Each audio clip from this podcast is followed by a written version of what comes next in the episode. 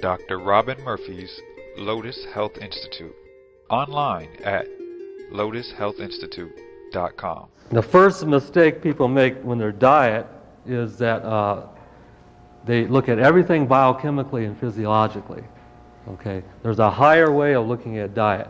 And all foods have a vibratory rate.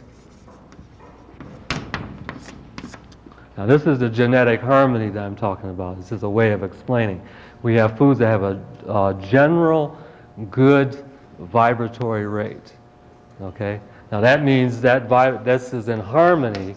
Uh, there's a resonance phenomena from that food with your cellular material. And it's genetically in there already. It recognizes the food, it recognizes it in that certain combination in that certain time of year. And that's the high. No one can ever convince me that there's a higher diet than one that's on the vibratory level. And if we look at that, we find some startling things. So the highest food, this is according to biologists and the yogic people, and it's a universal thing, that the highest vibratory foods are your fruits. Okay? In our climate, we're talking about temperate fruits. It doesn't matter what you crave. You might crave citrus or lemons but the temperate fruits have the highest vibrations.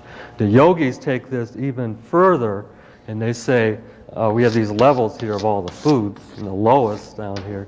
They say these vibratory rates of foods is very similar to homeopathy. Everything that goes in your mouth has a vibratory rate.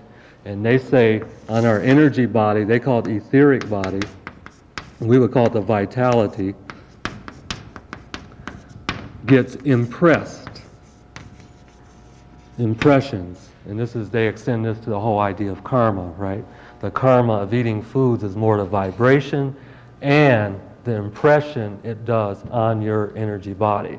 Now, these impressions are from every level. If you have a grief, you, on your emotional body is an impression, an imprint of that grief. Okay? And then when on the energetic level, when we give a remedy, we neutralize and get rid of the impression.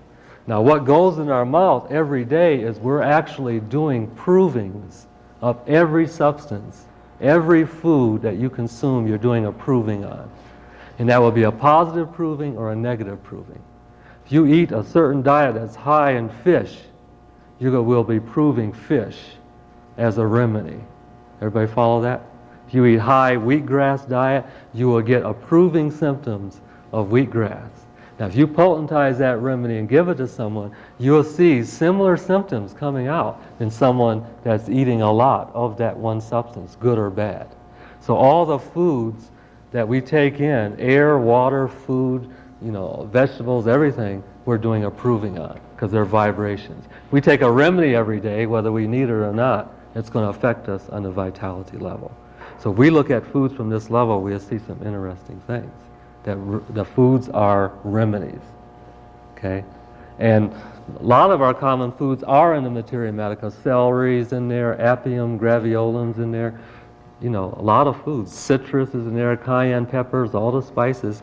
And Kent has a quote saying, all the spices and milks will be remedies for the future generations whenever they're consumed for three or four generations, it will imprint itself and you'll get diseases and weaknesses in organs and tissues from those foods. No theories. This is pure observations. So the highest, most compatible foods according to biologists and the yogic and Taoists are the fruits.